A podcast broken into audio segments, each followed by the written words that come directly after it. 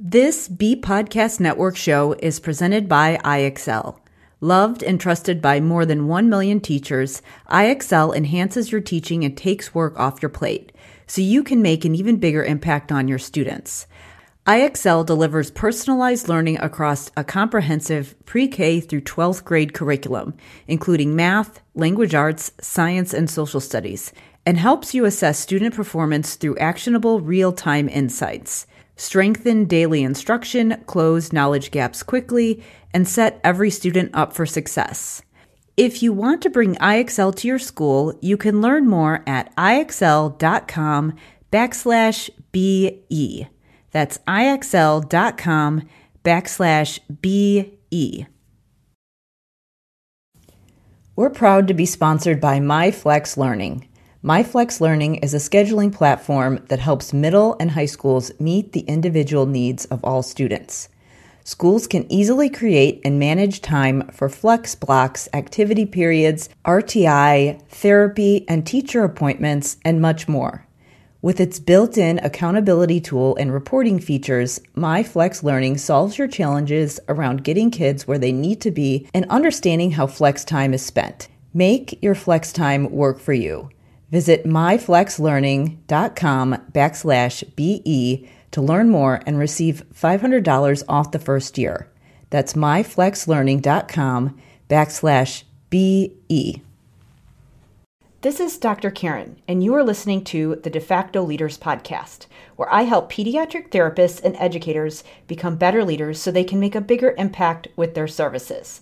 With over 15 years of experience supporting school age kids with diverse learning needs, I'll share up to date evidence based practices, my own experiences, and guest interviews designed to help clinicians, teachers, and aspiring school leaders feel more confident in the way they serve their students and clients. I'll cover a range of topics designed to help you support students' emotional and academic growth and set kids up for success in adulthood, including how to support language, literacy, executive functioning, as well as how to help IEP teams working together to support kids across the day. Whether you want to learn more effective strategies for your therapy sessions or classroom, be a more influential leader on your team, or find creative ways to use your skills to advance in your career, I've got you covered.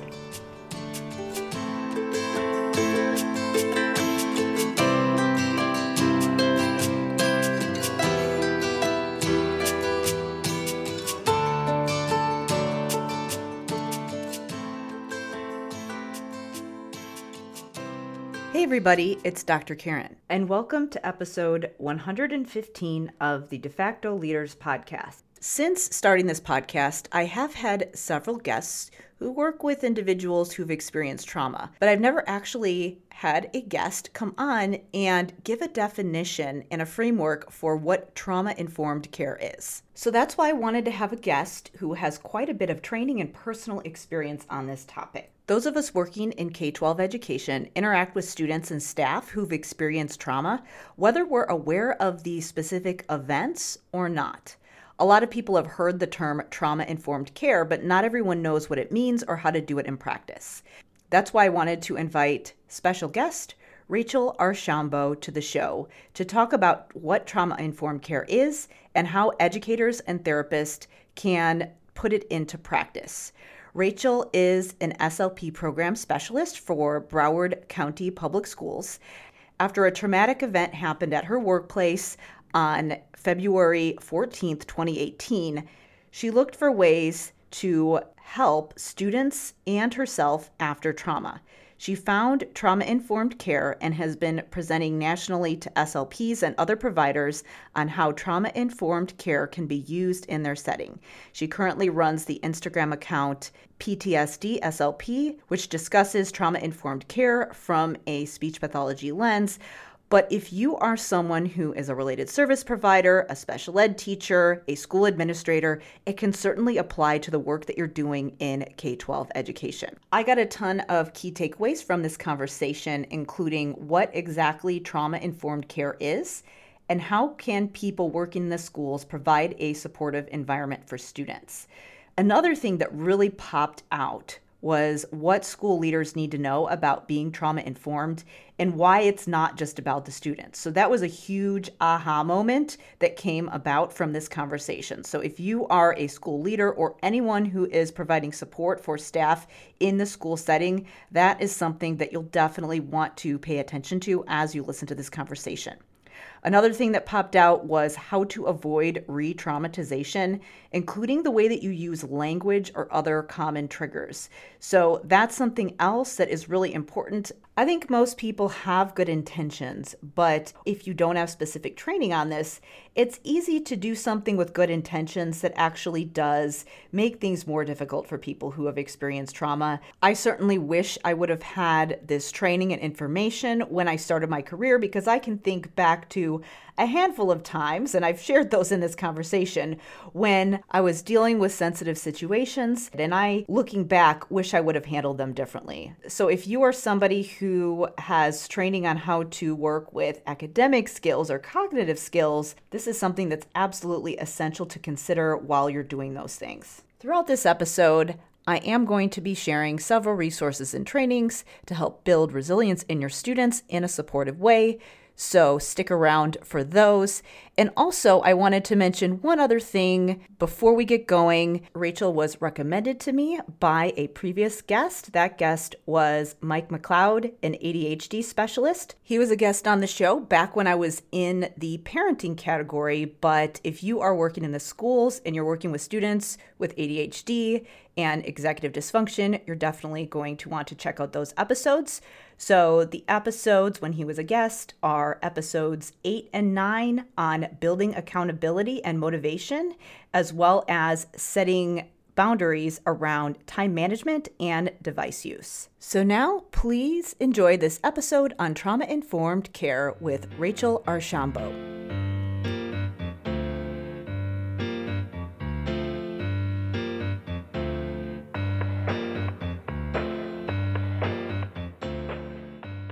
Today I am joined by Rachel Archambault, the PTSD SLP. So thank you so much for being here with me today. Thank you for having me. All right. Well, I thought we would get started by just having you share a little bit about yourself and what you do. So, my name is Rachel. I am, I think, in my seventh year of being an SLP, Currently, my role is I'm a speech program specialist for Broward County Schools. So we are the sixth largest district in the country um, in terms of number of students. Um, so that means I have almost 40 schools that I help support all of the SLPs at that school. That might be one, that might be zero, that might be five SLPs, depending on the population of that school. Um, I love this role. It's so different every day. I never know what my schedule is. Um, and then previously, um, before this job, uh, in October of 2021, I left my job of six years, also working for Broward County Schools, but one school in particular was Marjory Stoneman Douglas High School. Um, I left in 2021. I just needed something new. And uh, if you recognize that name, there was a nationally known traumatic event that happened there. So this is what led me to talk about trauma informed care. Some of you might know me on Instagram as the PTSD SLP. And on that account, I talk about trauma informed care, its implications, and how SLPs or other service providers or educators can use that in their setting across any setting.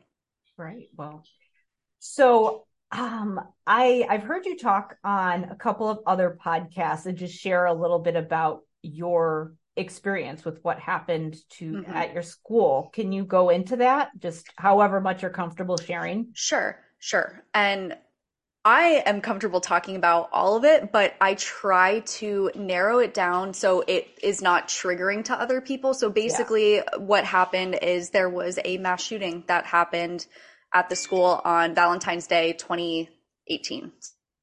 We just hit five years after that happened.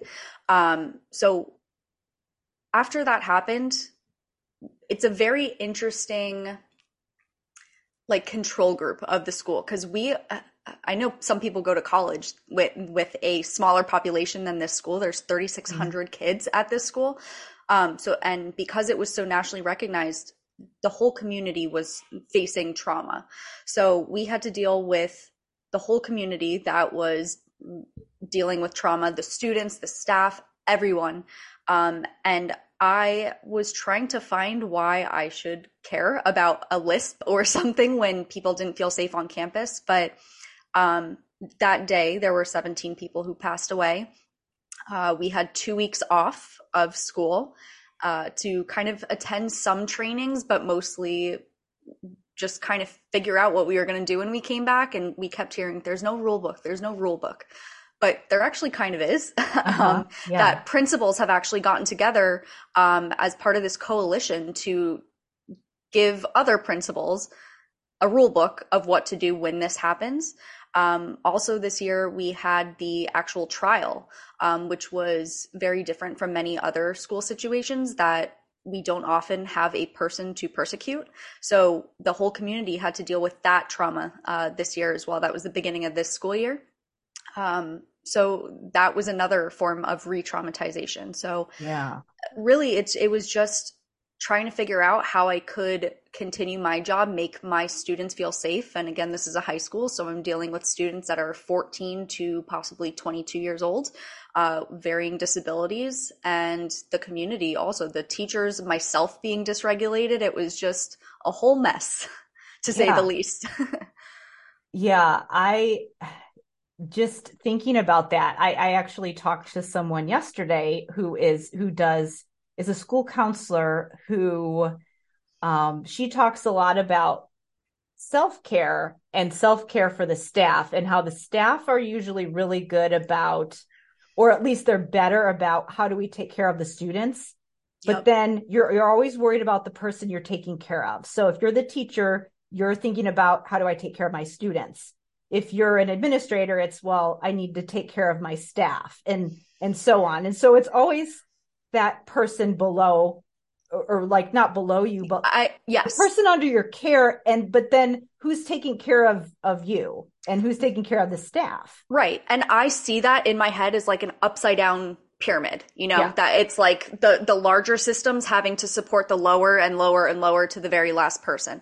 But i could write a book about that whole topic itself that um first of all they pulled every school psychologist and therapist from other schools in our district which there are like 300 schools or something you know mm-hmm. they pulled all those therapists to our school immediately after so although that is somewhat helpful for our school we just removed all the support from the other schools. Yeah. Um, so that's like this catch 22 that we have that, uh, yes, we needed it, but so did other, other people in the district. Mm-hmm. Um, and then there were many times that we felt uh, as staff members that we were not being supported. It was always the kids, the kids, the kids. And we were yeah. have needing to be the ones to advocate for ourselves. Like, Hey, we are struggling big time, but just like what you said, we are in a caring profession, many of us. So we're always worried about the kids. And I, one example specifically is I know many staff members before this happened never took a day off work. They would come in sick, they would come in whatever. Yeah. When this happened, that was exemplified, that it was like, they could not take a day off because their kids said, I do not feel safe coming to school without you here, or I cannot be here without you here. So they, we had incredible attendance in those months after. And then you see a significant drop that they were like, they hit rock bottom. They burnt out. And then it was, you can't keep them in school because they now know the help helpfulness of of self-care which wasn't prioritized before. So it took till this happened for them to be like, yeah, I can take a day off. I need a day off. I don't need to be sick to take a day off. And that was a big difference for us. So with the staff attendance, not you're not necessarily yes, staff attendance. That's interesting how it it almost skipped. Like it's instead of it being teachers take care or or, or therapists as well mm-hmm. take care of students, administrators take care of the teachers and mm-hmm. it just sort of skipped yes. over you. Like, it did. And it's still, and I think that comes with the event of what happened, the specific event. Even mm-hmm. if you have, let's say, a shooting that multiple adults or kids are killed, it's always about the kids.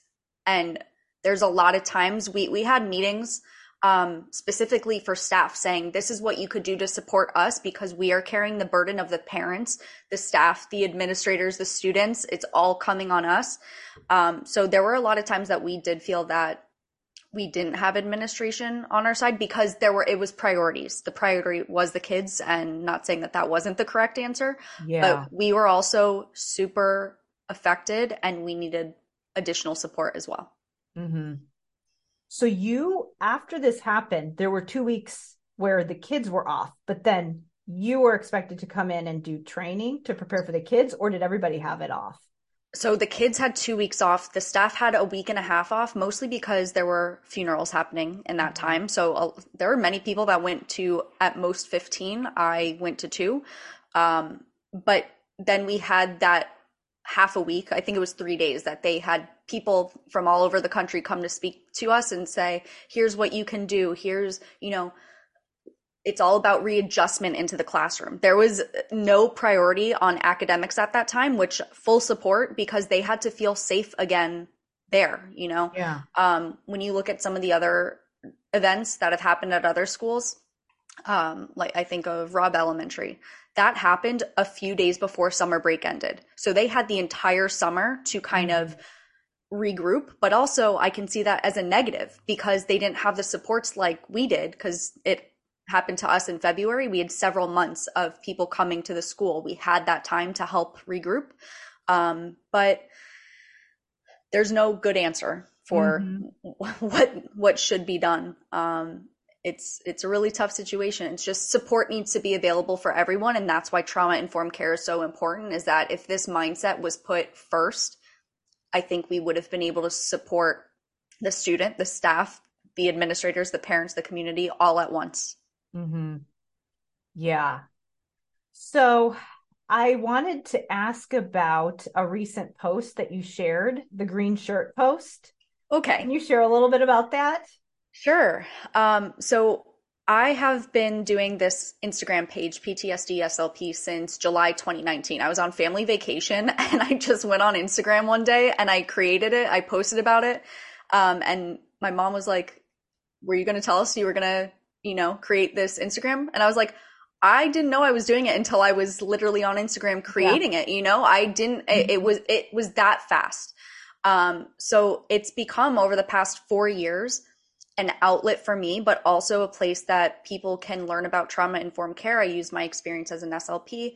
Um and I've been asked to speak a lot um, at live conferences, which is incredible. I have been using um, as a headshot uh, during that time, just like regular pictures of me, um, like, you know, out at a restaurant with a friend uh-huh. that I crop the friend out.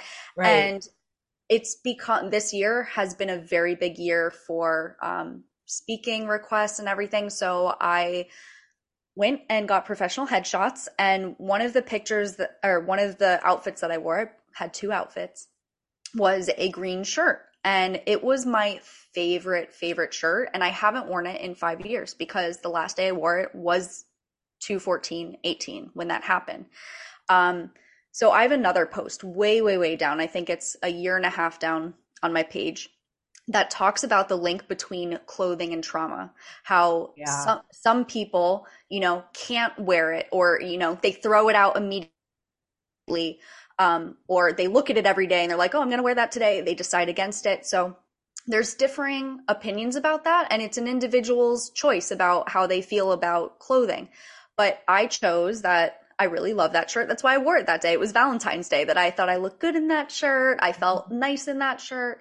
Um, and I had been sick of it just sitting in my closet for the last five years. So I wore it to these professional headshots and the pictures actually i felt so comfortable. I felt like myself. Um, and i chose to turn this bad luck shirt into a good luck shirt. So i think it was time to do that. I, I thought it was the time to do it. And you know I, i've gotten so many comments about oh i love all the shirts with the green you look so you know i love yeah. you look so happy you look uh, it's just like you you know um, and I am so glad that people see that because I was worried that I was going to feel anxious in that shirt or if anything bad happened, like even a minor thing that like I spill coffee or something, I'd be like, it's cause I'm wearing the shirt. And that's another um, side effect of trauma is yeah. uh, like putting blame onto certain things. Oh, it's this because this happened. So I had a great day. I had great pictures. They came out fantastic. And I'm using those to put on a website that I'm building right now and putting on to my presentations that I'm doing in front of many, many people. And I think it just shows a difference between where I was when I made the page in 2019 to now. I think I feel more like myself and it wasn't the shirt that was the bad luck. It was just a bad time in my life. And I'm glad that I have repurposed it into my good luck shirt. I love that story. I find myself doing the same thing, obviously. And I, I remember I commented on that post that yes. I I do that same thing. My thing is if I get really sick when I'm wearing something, and then I think of it again and I almost start to feel sick or how I felt whenever yeah. I was wearing that shirt last. And I almost have to force myself where it's, I'm going to wear it again. And this time it's, it's going to be okay. And I almost have to make myself have some good experiences and just get that belief out of my head because yeah. I know exactly what you mean when you say you start to make these connections that aren't really connections just because your your brain just goes there. Yeah. So, I mean, and I'm sure that there are a lot of examples of this where there's little micro traumas that you have during your day where something, you know, obviously something that isn't maybe considered a huge traumatic event, but is just something that felt dramatic to you whatever it was for whatever reason you experienced that way of course i have a coworker who's who told me she connected so much to what i was saying and she really didn't put two and two together that um, she was in a pediatrician's office when her three year old son was diagnosed with autism. And that interaction with the doctor was not a positive experience. They weren't using trauma informed language when telling them. It was just like, your son is showing all these red flags, you know, negative, negative, negative. Um, and her son at the time was wearing a shirt with a lion on it. And to this day, or the mom threw out that lion shirt um, because she couldn't look at it anymore. And lions are like a trigger to her that it brings mm-hmm. her back to that day. Um, so there is connection between clothing, um, any of your senses are very connected to trauma. So it could be a mm-hmm. certain smell that brings you yeah. back. Um, but it's just interesting how clothes are affected sometimes. The smell one I've noticed as well. Because it's something that you don't see, it just comes at you and it's like, whoa, there it is, you know? And Absolutely. It, and it, it you can just feel it in your whole body the I know. you know the the palms and the you know the cold sweaty feeling. Yeah. And it ha- it doesn't have to go right to trauma. It could be a highly stressful or a stressful moment that it just brings you back to that memory. Um, so it doesn't have to be necessarily trauma related. There is a bigger impact with trauma but it, it can be a trigger nonetheless. Yeah.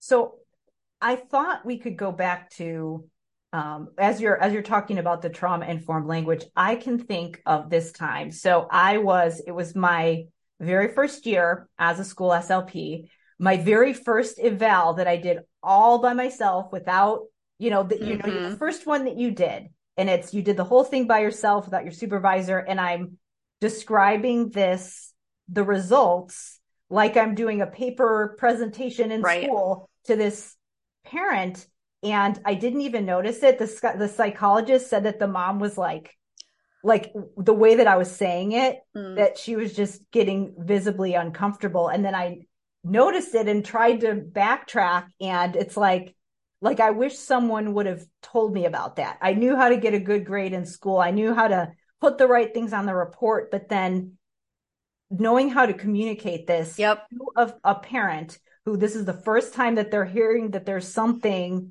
you know, where their child is going to need services. And I just was so unprepared for that. And I just remember that because I felt so bad, you know, afterwards, where I'm like, I just, I wish someone would have told me how I could communicate this and how there's other skills that you need to have besides just knowing the research and the facts and yes. how to communicate all of that. So I thought, why don't we just like what what does it mean to be trauma informed and then maybe we can go into some specifics about how that applies to practice so let's just start with a definition what does okay. trauma informed mean so trauma informed care really uh, three to four things. It's rec- realizing the prevalence of trauma. So how how does that look in our community? What is the percentage of people that um, experience trauma? Recognizing the effects of trauma. Um, so what do those symptoms look like? Um, responding to trauma. So that's us as the individual, it's us as a system. So that could be if you work in the hospitals, the hospital system, the administrators, it's that upside down triangle that I was talking about. Mm-hmm. It's not just you as the individual at the bottom, um, with the client being below that. It's all the way up the chain. And then the main goal is avoiding re traumatization. So this is why it can be done in any setting with any population is because we're just looking at the impacts of trauma and how we can be better as individuals to make sure we don't cause any unnecessary trauma. Yeah. So what are the components of it? Are there pillars or yes, primary features? Yes. So depending on what website you look at and depending on what um, article they are citing from, there could be anywhere from like three to 12 pillars of trauma informed care. I've tried to condense them. Um, number one being safety, choice, collaboration and trust and transparency, empowerment, and then we also have to consider cultural, historical, and gender issues. So, all of these pillars being something you have to consider when you're in a session, um, or if you're thinking about another another individual. So, if you are an administrator, you need to be thinking about, you know, the students' safety, choice, collaboration. You as the individual, as a provider. So, an example would be if I'm working as an SLP. Um, in my classroom of high schoolers, I want them to have the choice of how they are going to buy into speech and language therapy or even the choice to not participate because some of them are 18 years old. Some of them are mm-hmm. you know 14 years old and they have been bullied relentlessly for being in speech and language. Um, so we need to be able to give them choices. Um, collaboration and mutuality that falls into that choice also that we need to collaborate and not have a power difference even if you're working with like a 3 or 4 year old um, it needs to be a collaboration. There needs to be some buy-in. Um, trust and transparency is a is a huge one. Um, you need to be honest of why they are in speech or language. That's that transparency thing. It, it's having them understand why they are in speech and language that's really important. Um, a goal if they have a question about you know this is so silly why are we doing this? You you have to let them know and that can be done for little kids that can be for the oldest people that we have on our caseloads you know? Mm-hmm. um, and and trust for high schoolers that was the biggest thing so the second yeah. that you say oh you know tell me anything it's and then you go and you tell another teacher or you tell someone else you've broken that trust um, this is not the same as a mandatory reporting issue right. um, yeah. but but smaller things um, because you you have to be on their team and then cultural, historical, and gender issues. One example at, at my school that I worked at for six years, um, we had a very high population of transgender children. Um, so I need to recognize that within that population, the risk of suicide is like seven times more likely than the general population. So just by knowing the impact of trauma, the bullying that will, you know, be affected possibly um, to them by understanding what is happening with our population, with our clients, we can help be more trauma informed and reduce reduce the risk of us traumatizing or re-traumatizing our clients. So when you're talking to a student specifically and you know that they have experienced some kind of trauma, what are some things that people tend to tend to do that they don't realize is re-traumatizing? I would say the biggest thing to know is pushing them to talk about it. Mm-hmm. Um, so when I try to when I teach trauma informed care, my opinion is that we should not need to know what people have gone through in order to be trauma informed. So, one example I say is removing violent language. So, within my school, you know what I have been through, it's related to guns and gun violence. When you look at our speech, our dialect, our culture, how often we say, you know, the phrase that I hear every single day at my job within the district is shoot me an email, shoot me a text. Mm. And then hmm. when people look at me and they go, oh my gosh, I'm so sorry, because they realize that it's not the nicest of language to use. It's yeah. not direct. They go, "Oh my gosh, I'm so sorry." And I I present there's a list of other things that we say that's like give it a shot or something. It, it's all this gun related figurative language we use. Um, those things might affect a child that is in our class that has experienced domestic violence in the home. Um, so by removing some violent language, we are able to blanketly remove a lot of possible re-traumatization or triggers to that population um, when you get into specific traumas then you are able when you know the trauma then you're able to say oh you know maybe i should remove this type of language for this specific student or all of the students um, it is more helpful to know what someone has gone through but there are certain steps that we can take to make sure that we treat everyone on the same level. Yeah. I can imagine with the figurative language, if you have students who have disabilities, who are where the abstract language is a little bit more difficult and they take things literally, how that could be even more challenging. Where you know, a person who at least understands what you really meant, where that could be even more problematic if they don't. It is. And and that's part of it is I talk about we have these lists of figurative language that we're we're testing students about their ability yeah. to understand. There are a couple that I'm a 30 year old woman. I heard what I don't even know this one. Something look a gift horse in the mouth. I don't understand that one. I still cannot tell you what yeah. that means. But yeah. on every figurative language test, they're always asking people figurative language is generational. So we're testing kids for raining cats and dogs when they've probably never heard that term in their lives. And it's context clues that people might be able to figure them out, but I still, that's what I'm saying is I don't understand look a gift horse in the mouth. What I don't understand the, the context yeah, of so that. Funny. So some things that we say, like I, I, prefer to be direct. So that is one of the su- suggestions is be direct of what you're actually looking for. We don't need to be thinking from that SLP brain all the time of, oh, that's interesting. SLP brain. yeah. Um, but we don't need to be thinking about how are they able to uh, gather the context clues from this figurative language that I'm giving. The more direct we are of the actions, the steps that we are looking at, the, the more we are able to reduce the chance of re traumatization. I mean, and sometimes just practically, just, I mean, if you're using language that's kind of vague, then, yes. and you're just trying to get from point A to point B, it's not necessarily that productive, anyways. Right. And we're learning so much about, you know, neuro diverse brains and that the more direct that you can be the more steps that that chunking all these things that we know work better for their processing we need to respect that and that's why trauma informed care also falls into that you know realm of being understanding of neurodiverse brains mm-hmm.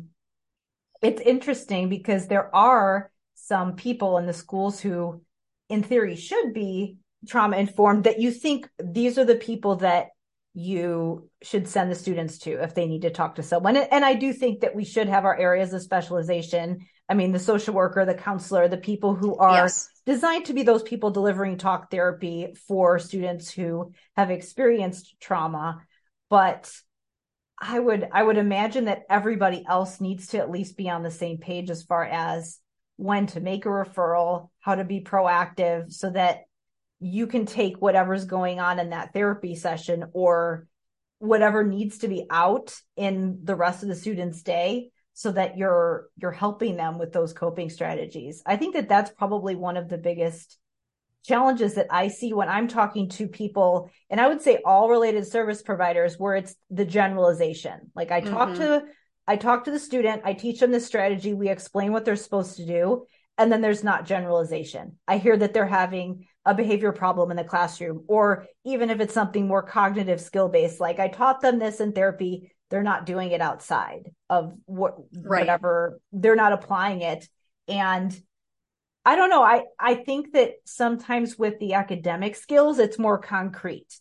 I want them to be able to write this paper or do this math mm-hmm. problem mm-hmm. or do this reading comprehension assignment where with some of the things in the mental health realm, the carryover piece is a little bit fuzzier. How do you know if you've re traumatized them, if they are sitting there not saying anything and they're just suffering silently? I mean, right. You know, like, are they using their strategy to calm themselves down and keep themselves regulated if you can't necessarily always see them those initial stages? Definitely. And one of the pillars being, I think it's the most important one is safety because that was the one that was violated at the school, right? Mm-hmm. So when we all had to come back to be able to say, oh, my room is a safe room, that's my opinion. It has to be their opinion. Um, yeah. so I would a lot of, I would have a lot of kids that would say, you are, this is my safe room. So if I'm ever triggered, I'll come here. I had a room because um, the fire alarm would go off and that was a big trigger for people. So for four years, we didn't ring those bells, but sometimes they went off due to like faulty wiring or something. So you would have kids running all over the school. Um, a lot of teachers were affected by it as well. And that is one thing about like, you know, not prioritizing the adults in the situation. For the four years that students were not, you know, that were there during that day on 2018 for the four years that we had those students rotating through till their senior year, we did not ring the fire alarms. As soon as those kids all graduated, they go, you know what? We're ringing the alarms again. So it didn't take into account the staff that remained there, that we were, yeah. were, had issues with those sounds. We could still do the dr- drills. We did them for four years. We did the drills without the sounds and it went fine. So, it was that was kind of the thought about like it's it's not taking into account from a trauma informed perspective that we also were affected by it um, so that's kind of what i meant in the beginning when we're talking about administrators not oh yeah necessarily yeah. being so mindful mm-hmm. um, but eh, there's so many examples of you know i tried to make my room feel safe based on my opinion but i also am thinking constantly about what would make my students feel more safe and i had no problem asking them hey do you do you want you know the the lights off or do you want um me to, I, I covered the i had huge windows. I covered them with like that um window cling to make sure that no one was able to look in. Oh, um because yeah. they they were constantly looking out the windows looking for threats. So by just blurring it, they were able to have the light come in and see what was going on. Um, they were able to, you, I had a huge corner of like fidgets and other things like that. If they were able to say, Hey, do you have like an essential oil? I'd be like, here, you can, you know, take whiffs of this. I didn't have it going because there are many kids affected by smells and everything, um, like big allergies, or I, I'm a person with many allergies. So I'm constantly thinking about who would this harm? Who would this affect? Um, how can I help?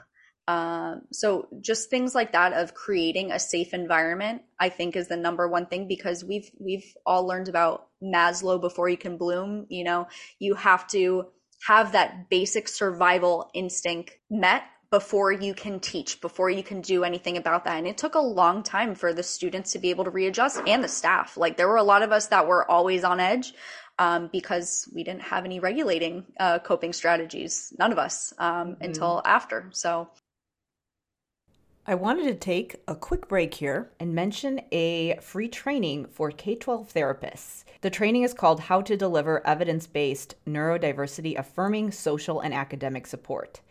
As you're listening to this conversation, you're probably realizing how much nuance there is to supporting students in a way that is healthy for them, but also helps them to move beyond their comfort zone and have varied experiences that help them feel confident. In just a minute here, we're going to discuss the importance of coming at this from a place of curiosity. And when students aren't engaged, when we're seeing what we would define as behavior problems or task avoidance, it's really important to get to the root cause of why they are struggling and how we can support them. So, I share a commonly overlooked area in the training. So, that's why in this training, I wanted to share why certain kids continue to experience anxiety even though they're going to therapy, and why some students struggle behaviorally and socially despite getting classroom management and social skills interventions. To sign up for this free training, you're going to want to go to drkarendudekbrennan.com backslash EF leadership. Now, let's get back to the interview. It's important. That's the other thing that is the most important to me is understanding your dysregulation. So, what does that look like for you? And dysregula- dysregulation is just a stressful incident. How do you react to stress? And I know many of us are quick to yell at a student who is not acting the way we want them to. That is dysregulation. Um, because if we were regulated, we'd be able to stay calm throughout that moment. Oh, yeah. That's so important because I mean, you have to be the one you would expect, or people definitely expect the, the adults to be the one that's setting the tone or regulating. And if you're mm-hmm. not even thinking about what you're doing for them to help them get there, I mean, who who's setting the stage for that if the adult isn't doing it? Well, the, uh, when I've presented, I've asked a couple, you know, somewhat rhetorical questions. I I ask, do you ever get triggered? And I, after explaining what triggered is, and I talk about regulation, dysregulation, and they say, no, never. And we are, everyone as a human are triggered yeah. by certain things, whether that's you're, you're, you're angry every once in a while. Like we're in this window of tolerance and then something throws us out of that. Do you shut down? Do you go into, you know, panic mode? You need to be able to identify that. So it's asking yourself some questions of what actually do I look like when I'm dysregulated? Um, and asking yourself, is this causing harm to my client? Is this causing harm to myself? And it's very important to be able to self reflect on those things.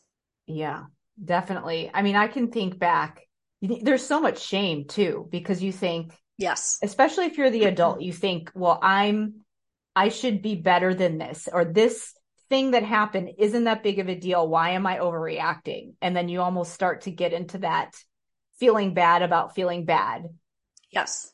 And it's hard for us because we're all in a helping position. For us to evaluate and say, oh, I might have caused harm is not a natural thing for us to do because we are always intending to go, to do good. So that's part of it is this re-traumatization is often unintentional. So I, I think of one example that a student, there was a, a fire drill at our school, but we the alarm go off. It was just they come on the intercom and they say, We're now doing our fire drill. Please exit the building. Um, so I had a student with me at that time who was there on 2018.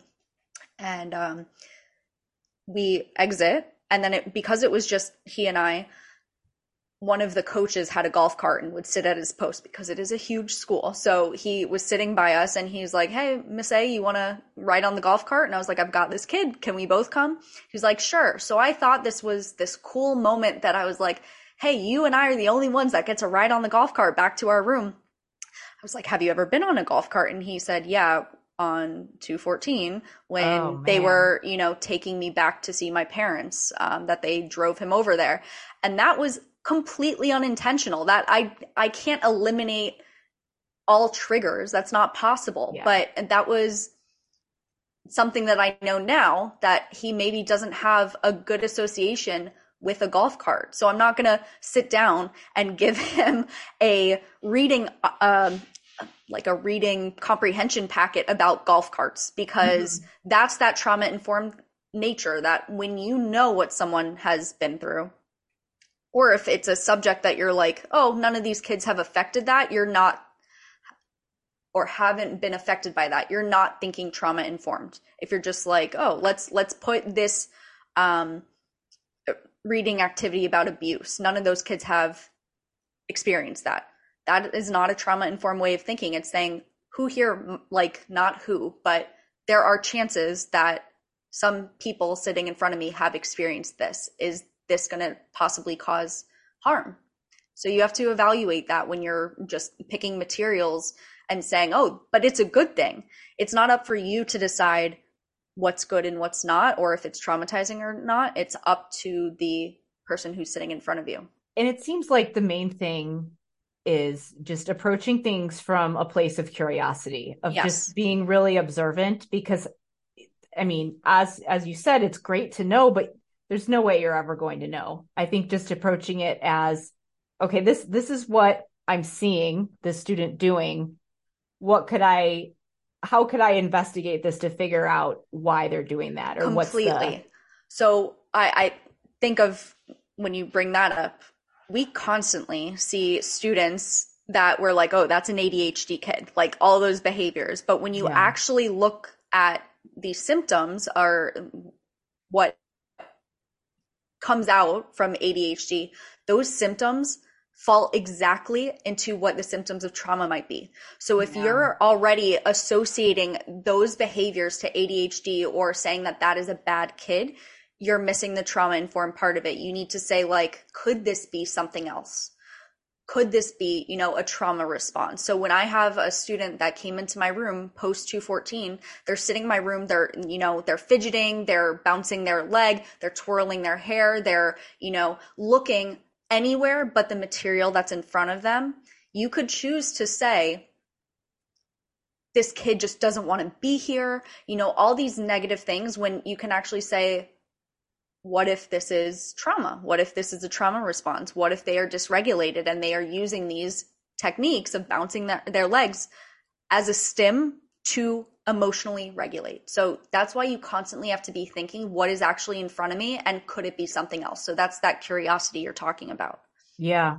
I just uh, this past week had a guest on who was also talking about trauma, but more working with families who have mm-hmm you know working with the adoptive you know people with adopted parents yes. so obviously that's a huge thing and which what she was saying is that that again there's that is it the chicken or the egg when you do have impulsivity yep. and things that look like ADHD and sometimes it is sometimes it is ADHD and that is what's causing it but then sometimes the the stress can cause the impulsivity as well and i think that what has been frustrating for me as as a parent or as somebody who's just seeing what's going on with kids when when we're evaluating for things like that just not doing a complete evaluation. So for example just giving the attention rating scales obviously it's not nothing. It's giving mm-hmm. you some information but how that interview with the people who are seeing that child across the settings is so important and putting it all together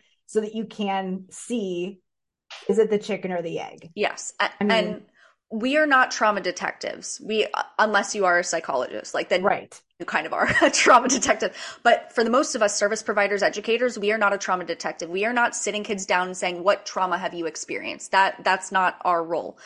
We, our role is to be mindful when you see a behavior change. So you have a kid who is, you know, completely straight A's or even B's and C's and then you see such different behaviors to what you've been seeing for this year for these eight months, six months, you have to ask yourself, like, could something else be going on? Mm-hmm. Am I mm-hmm. associating this to them being a bad kid or, you know, they're hanging with the wrong crowd or if they're, you know, you have to be able to talk to yourself and say, what else could this be? Then you can get the appropriate people involved. Um, whether that's a referral to the social worker or you know ju- just understanding that something else might be going on. So when you have uh, i would use it with my students all the time. I would never ask them like what what have you gone through? You know but i would say like hey i've noticed a bit of a change in your you know you're you're not really paying attention as, as much. Just wanting to let you know if you ever want to talk about anything i'm here for you. That's it. Mm-hmm. that's up to them a month in two months in a week in a day come back and say wow, I'm shocked that you saw the difference. You know, I, I didn't know that anyone saw that I was acting differently. I do want to talk about this. And then you could see if that is reportable something, who you need to get involved. But just coming from our positions, we are not the trauma detectives. We are not trying to figure out what they've gone through, but just offering the space for them to discuss it with you can be part of that safety part that you might be a safe person to them or you are offering the ability to be a safe person to them. This applies to adults too. You can also say like you've been not yourself. Like i'm always here to talk about something if you want. So that's our role. I think the space is really important. I don't think anybody's ever uncovered something that they've been bottling up for a long time on demand where it's tell me what's going on. Right, right now. Well so I, I, mean i hear from a lot of people that once they uh, say a, a teacher finds out in an iep meeting or some other meeting a traumatic event that this kid has gone through they out of their goodness the goodness of their hearts tell the other service providers to let them know what's been going on. Well then the service provider goes to the kids and say hey i heard about what happened like you know, I went through the same thing. The intention behind that is good, but that's not always helpful. Like students break down, people break down that they've been caught, you know, they they weren't expecting it. So that's that choice part. You are not giving them the choice to talk about it in that part. You're you're telling them I know about it and I want to talk about it on my time. And it is not mm. your time, it is their yeah. time. So that's what you need to be mindful of is when you have these conversations with the intention of saying like I'm here as support, that's not actually supportive. Yeah. You might have you might have a positive experience that a person goes, "Oh my gosh, like I didn't know you knew, like now I'm so happy you know." But it is much safer for you to offer the space to them and say like I've noticed a change in behavior or noticed a change in something and I just want to let you know I'm here if you ever want to talk. Yeah, I wonder if like what if you did something like if you want to share something about yourself and just say, "Oh, I went through this," and just leave it there and not say anything about them. It's a tough situation because I've had people do that before too because so there's a term called trauma dumping. And it doesn't oh, have yeah. to be a traumatic yeah. event, but what you're actually doing is somewhat centering yourself. Yeah. So eh, you just have to be careful about that because some people like to know that they are able to relate to someone. Um, I know that after everything happened at the school, the parents were, you know, being driven crazy that they're like, I want to talk to my kids so badly, and I don't understand why they want to talk to you. That like my kid didn't even know you. And I'm like, because I, I was there and I have, I, I'm able to relate to them in a way that they can't relate to you, or there's not a safe space, you know? So you just need to offer to be there. But when you end up saying, like, oh, well, I just want to let you know I went through that, it's it's helpful in some situations, but it ends up centering yourself with it. So give them the opportunity to say, like, have you ever gone through anything like that? Or, you know, it, it's always asking questions in in in a way um, that you can say i've been through something similar and they may or may not believe you especially with teenagers they're like no you haven't no one's ever been through this and i, yeah, I think of yeah. you know going through a breakup in high school that all these adults would be like they they weren't the love of your life. Like, don't even worry about it. You'll you won't remember them. And I'm like, this is the worst possible thing that's ever happened. No one could ever understand my pain. So you have to be very mindful about that because it is their experience and they need to be able to let you know how they want you to support. Yeah, I could see how doing something like that. I wonder if that could be even re-traumatizing. It like could if be. You say something where it's, "Oh, I went through this whole thing," and and you're just explaining the same thing that they or not the same thing but similar. But, but yeah. Yeah. It, and it could be that they are not ready to talk about it. So again it's more of just like it's on your time and it needs to be on their time. If they are the one that you know has gone through something allow them to come to you allow them to bring it up. And if you want to offer help with that you say i i'm here to talk about anything you want to talk about. Um, and I think that is the way that you show support. Let them come to you. Um, because we all want to know. We're all we're curious and we want to help. We're we're helping people, but it it ends up being it, it can backfire, and that is a um, violent word, backfire. Yeah. Um, but and you'll start when you talk in your everyday life, you're gonna be like, "Ooh, that's a violent term. That's a violent term." Um, but it might actually push the person away who you're intending. If you come on and you say, oh, you know, my dad died. I saw you that your dad died. It ends up being a pushing them to to talk about it when it's not on their time. They might not be ready. There um, if you look at our school, our school could be a science project like people need to study it of just like the healing progression or that was one thing that people were always like shouldn't you be done healing by now they thought it was on on their terms or uh, just I know that you've said it like, oh, you know, I've gone through something, but not as bad as you. And I joke that, you know, I'm able to understand what happened at my school.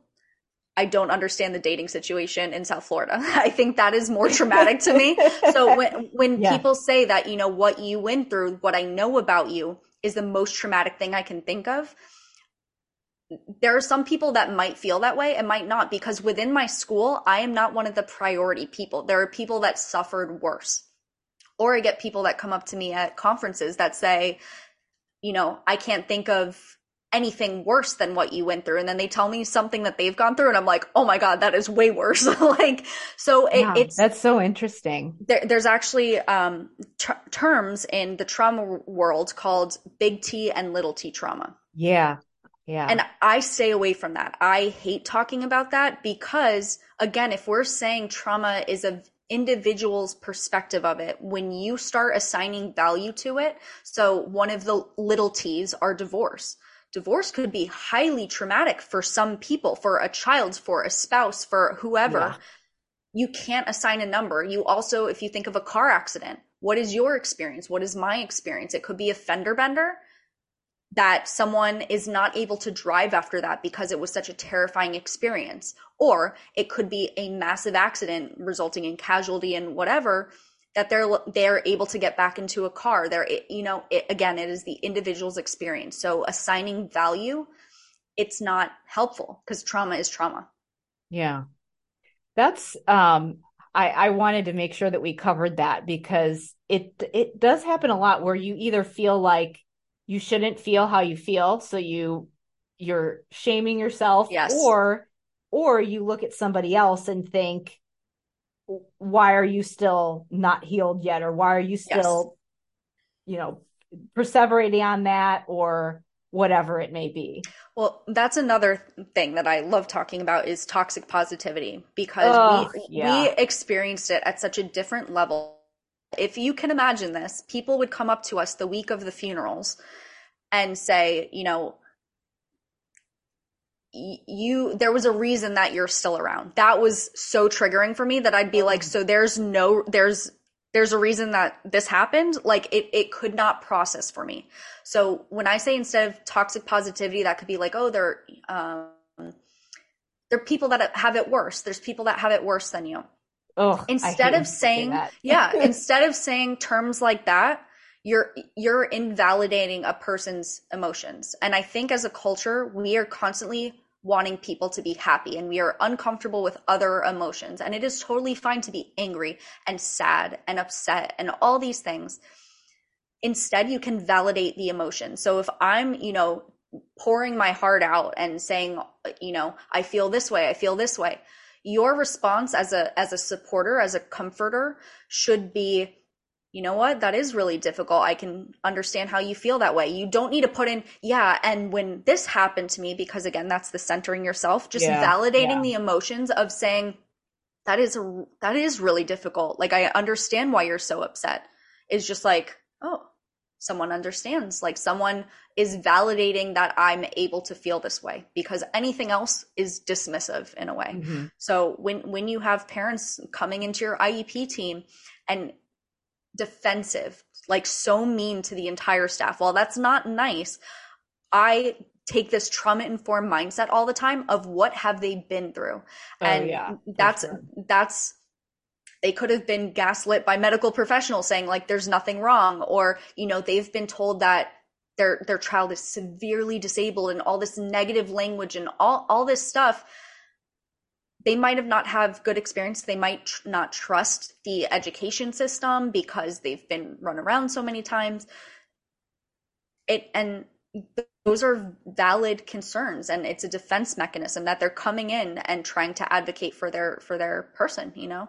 So it, it's I, my brain is always on trauma informed mode that i'm constantly what happened to you? And that's a book um, oprah and dr bruce perry have a book what happened to you. I recommend that as an intro book to trauma informed care um, rather than the body keeps a score or anything like that because that is heavy on just you know certain traumatic situations and the the brain breakdown what happened to you really helps you understand that you should be asking instead of why are you that way? or what's wrong with you? to what happened to you? Why are mm-hmm. why are you like this? you know?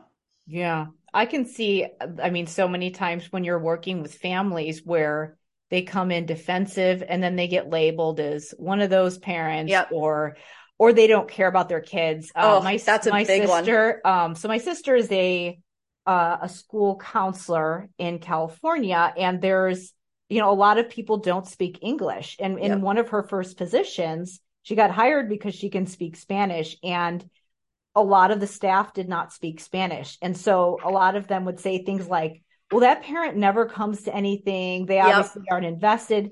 And she's like, I just talked to them last week. And yep. they're like, I'm so glad that I have somebody I can talk to that speaks the same language as me.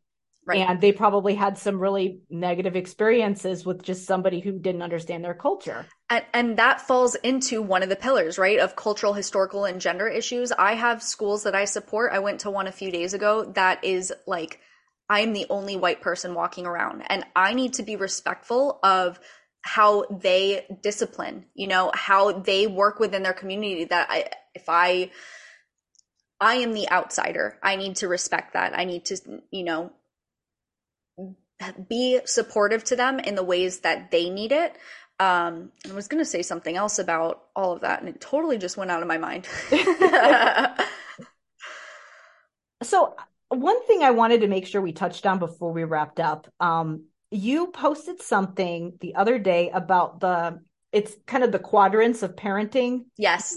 Can you and you you compared it to being um a parent. how you approach your your, your clinical practice. Yes. So can you explain how that applies to the concept of helping students feel safe and just how we can approach that that concept when we're working with kids? Perfect. So this is one that I've been mulling over for a long time because I'm not a parent. So I haven't you know delved into those books of parenting styles before but you know they come up on my Instagram now and TikTok so I've been thinking it over that these parenting styles are so applicable to what we do as service providers mm-hmm. as, anyone on our team so some of those parenting styles would be authoritarian authoritative permissive and non-involved mm-hmm. um, so all of those i changed to how it would look as an slp i know we get put into these boxes of like oh you're a type a or type b slp which just is like organizational style of like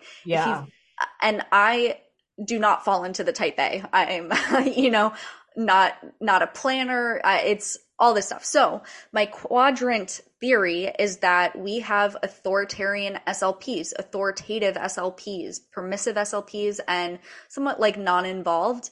Um, and the permissive is ones that don't have typically great classroom management that mm-hmm. they're always buddy buddy there is no discipline um, and discipline is different from consequence or um, um, discipline consequence there's another word i'm thinking of more like scaffolding and structure yes yeah so I don't know if you've ever heard the term gentle parent, uh, yes. uh, gentle parenting. So mm-hmm. that is a misnomer for the authoritative group of parenting styles that uh, like a lot of times gentle parents when out in like the pop culture they put on permissive people that there are no boundaries there's no consequences for anything um, gentle parents really are the author- authoritative group so that would have boundaries um, but it's not a power struggle which is the authoritarian mm-hmm. part of that. So the authoritarian people are those strict SLPs that you think of that, you know, it's you're doing something because I say so. So before when we talked about tra- trust and transparency, an authoritative SLP would be able to say, we are doing this because, not because I say so. So it, it's been an interesting concept that I've been thinking about that I think the goal is to be as authoritative as possible, not authoritarian. I know they're like very similar. I know. Um, it's hard to say one is. to the other on accident. Right. I know. So you can be strict as an authoritative SLP. You can be like friendly as an authoritative SLP. I think the goal is there. And sometimes when we are dysregulated, we fall into the authoritarian category or the permissive category. I don't think there's many of us that are non involved. Right. And along what you were saying about like the non involved people or parents, um, I think of all the time because I used to get that people used to say that all the time and i would ask them like are these parents working like five jobs? Are they working yeah. from you know six o'clock in the morning to two o'clock in the morning? That you know that's not not involved. They are getting paid you know? So yeah, that is a big difference. through their day. Yeah if you if they're making if they're depending on minimum wage and you make a three hour iep meeting in the middle of the day that affects their funds. So it's not that they're uninvolved it is that they need to make money. So it's just this parenting stuff. I think it can apply to speech in how we how we interact um, because the authoritative group, that gentle SLP, is using the pillars of trauma informed care safety, choice, collaboration, mutuality, trust and transparency, empowerment, cultural, historical, and gender issues in that mindset. It's it, they're all different mindsets, um, and you can at one time be when you're dysregulated end up authoritarian or permissive. But again, the goal is to be authoritative. Yeah, I mean, that to me, that's a very balanced approach. And I can think of ways when I was the on the patient end when I felt like the authoritative was was what the person was doing and that's usually ideal. So like I just had foot surgery. When I went in to go talk to the surgeon, he's explaining all of these things, telling me all of these choices, but still it's you know, it's choices. He's talking yes. about options. But then when I go in there and I'm all, you know, on the table, strapped down, it's this is what's going to happen. And the feeling that he gives to me is, I've got you. Like, oh. so it's not a free for all where there's no structure. It's very structured. They had yes. their act together. I felt like they were taking care of me, but I still felt like he was giving me the information that I needed to make a choice.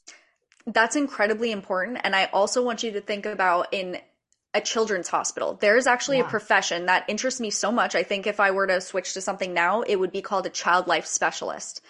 And if you're not familiar with this this profession, it's basically to make sure that a child's experience in hospital is trauma informed to reduce the harm that's caused there. So if you think of a child that's constantly going for treatment of cancer or something, um, I don't know if you've seen the little like cars that you can drive they drive themselves into the operating room. That that makes it feel their it's their choice. It's not dragging them kicking and screaming. It makes it this you know you have a choice. You ha- you feel safe. It's providing those aspects. So um, I think that's incredible. And also, why isn't that at the adult level? Like, we need a trauma informed specialist at the adult level to make sure that we're not causing harm to them as well. Um, but I think that's a great addition to a hospital system for children is a child life specialist is to make sure that you reduce the risk of trauma because there's so much possible medical trauma. Ugh, I can't imagine how many people are traumatized by medical settings. Just the, yeah. the smells and the sounds and just the whole feel of it. Just yeah I mean, yeah. And it's been because of many of their experiences that they cannot, you know, they won't, they don't go to the hospital. They don't go and see doctors because of previous experiences. So it's, it's so important to be trauma informed as possible.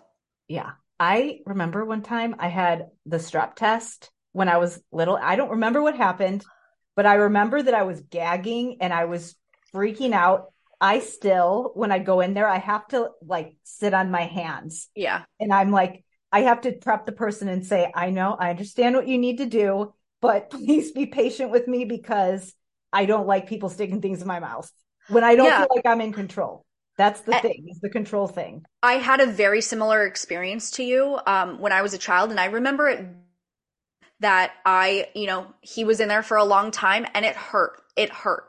Um, and I grabbed his hand and I pulled it out, and his response to me was, You shouldn't have done that, or like, you're gonna regret that. So, mm.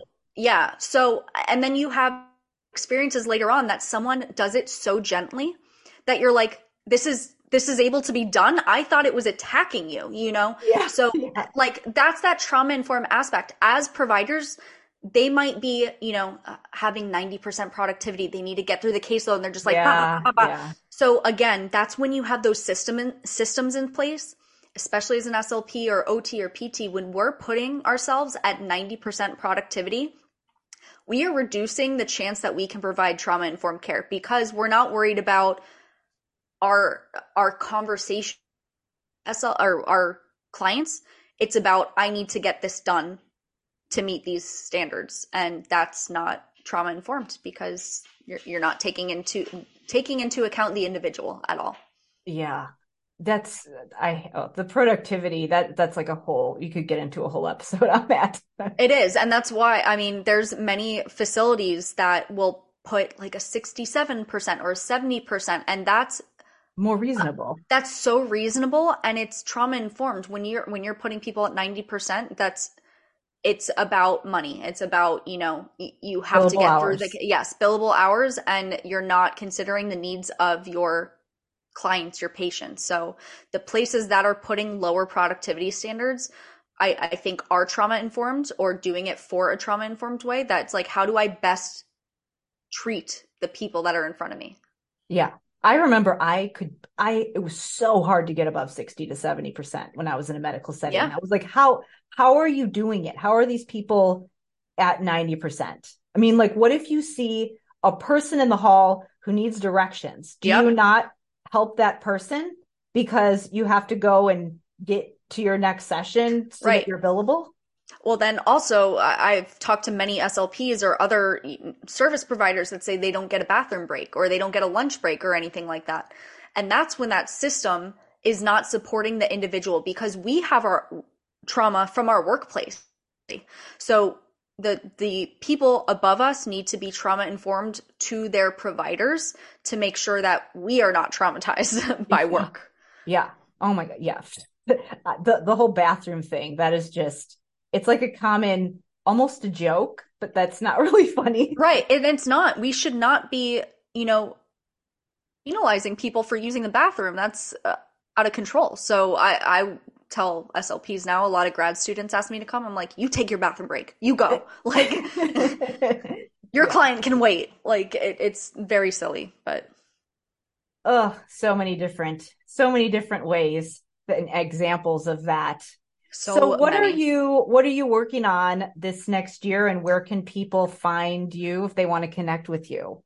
I am so excited about this next year. I actually have someone that booked me a year from now. So I'm like, I'm booked out for the next year, guys. No, but, um, I am continuing to post PTSD SLP, the Instagram page. I just connected my Instagram to fa- a Facebook page. So now people who don't have Instagram can see my posts on Facebook. I'm building a website right now, which will be of the same name, uh, ptsdslp.com. I opened an LLC um, to manage all of the speaking requests that I'm getting between being on podcasts. Um, a lot of grad students have me coming to their um, clubs, the associations, the student associations. Uh, professors are having me in their uh, classrooms, virtually or in person. I am speaking at ASHA Connect, which is a school based conference in July. Uh, and I am an invited speaker at ASHA in November. wow, Uh, that's a big so deal. I know, and Congratulations. Thank you. That that's been my big goal. Um, and then I'm developing a six-hour workshop uh, for people to have me come out and work with any service provider or educators, whoever it might might be. Um, so yeah, I mean, it's going to be consulting services. Um, there's a lot of changes. It's a really big year, so I'm really excited. Well, I wish that I would have been able to take one of those workshops before that first evaluation that I totally fumbled. But that's why the grad students need to, you know, there needs to be trauma informed education available to them. So I'm happy when I hear from uh, professors that are asking me to speak to their class. I would love a class of it. I, I want Yeah. every single day them them learning about it because you're you're not the only person who's felt unprepared in those situations that you're able to rattle off data and that's it. Like mm-hmm. we need to be able to use therapy skills, um, more of being a therapist in how we talk to people and that needs to be a mandatory class. I'm, I'm trying to make that happen. Yeah. Well i mean it applies to everything. I mean yep. how many times are you going to have to have that conversation with a parent? Probably a lot. Yeah. Yeah. You should get on linkedin too for sure. Oh i'm on linkedin. I'm on yeah. linkedin. I'm there. Okay. Well we will link to all of your places in the show notes. Yay. and yeah i'm excited to see what you do this next year and oh. beyond Thank you. I'm always open to presenting for whoever it might be doctors, um, you know, a, a graduate level department, undergrads, like whoever wants me to speak about trauma informed care, I can cater it to them. So I'm um, always willing to hear from people. Yeah. Well, thank you so much for being on. And Thanks I'm glad, like me. I said, I'm glad that I I had to invite you on before you got all booked up and super busy. No, I, I'm so glad I can always make time for, for you, for, for a podcast. I, I love being on podcast and just being able to the idea out to more people. It's, it's, I'm a big podcast listener, uh, yeah. I've got quite the commute. So it's, it's all good. All right. Well, thank you again for being here. Thanks for having me.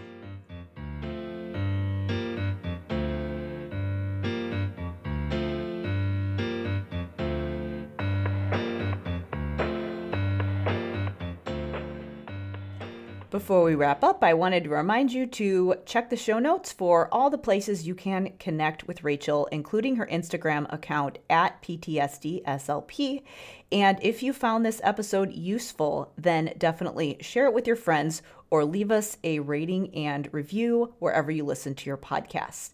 Finally, don't forget to check out the free online training for K 12 therapists who want to offer social and academic support that's evidence based and neurodiversity affirming. Again, you can sign up for that free training at drkarendudekbrannan.com backslash EF leadership.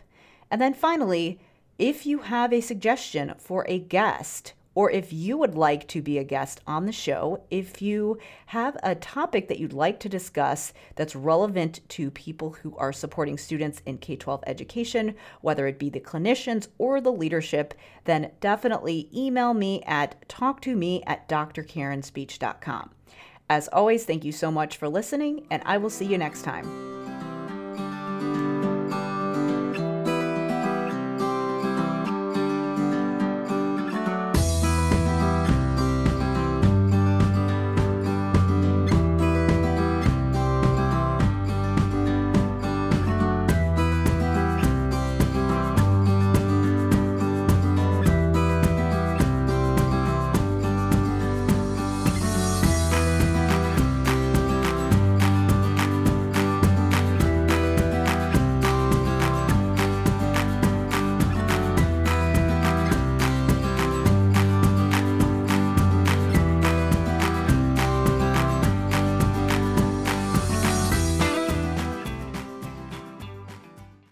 Do you want to simplify your school's technology, save teachers time, improve students' performance on state assessments without just teaching to the test?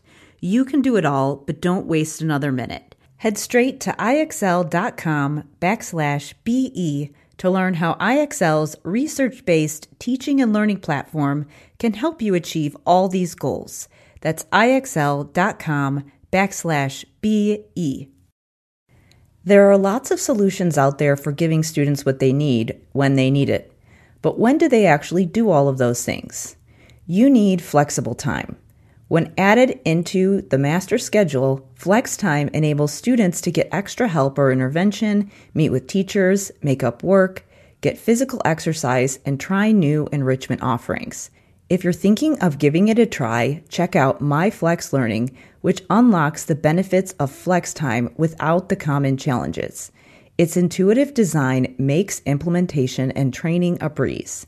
Make your flex time work for you. Visit myflexlearning.com backslash BE to learn more and receive $500 off your first year.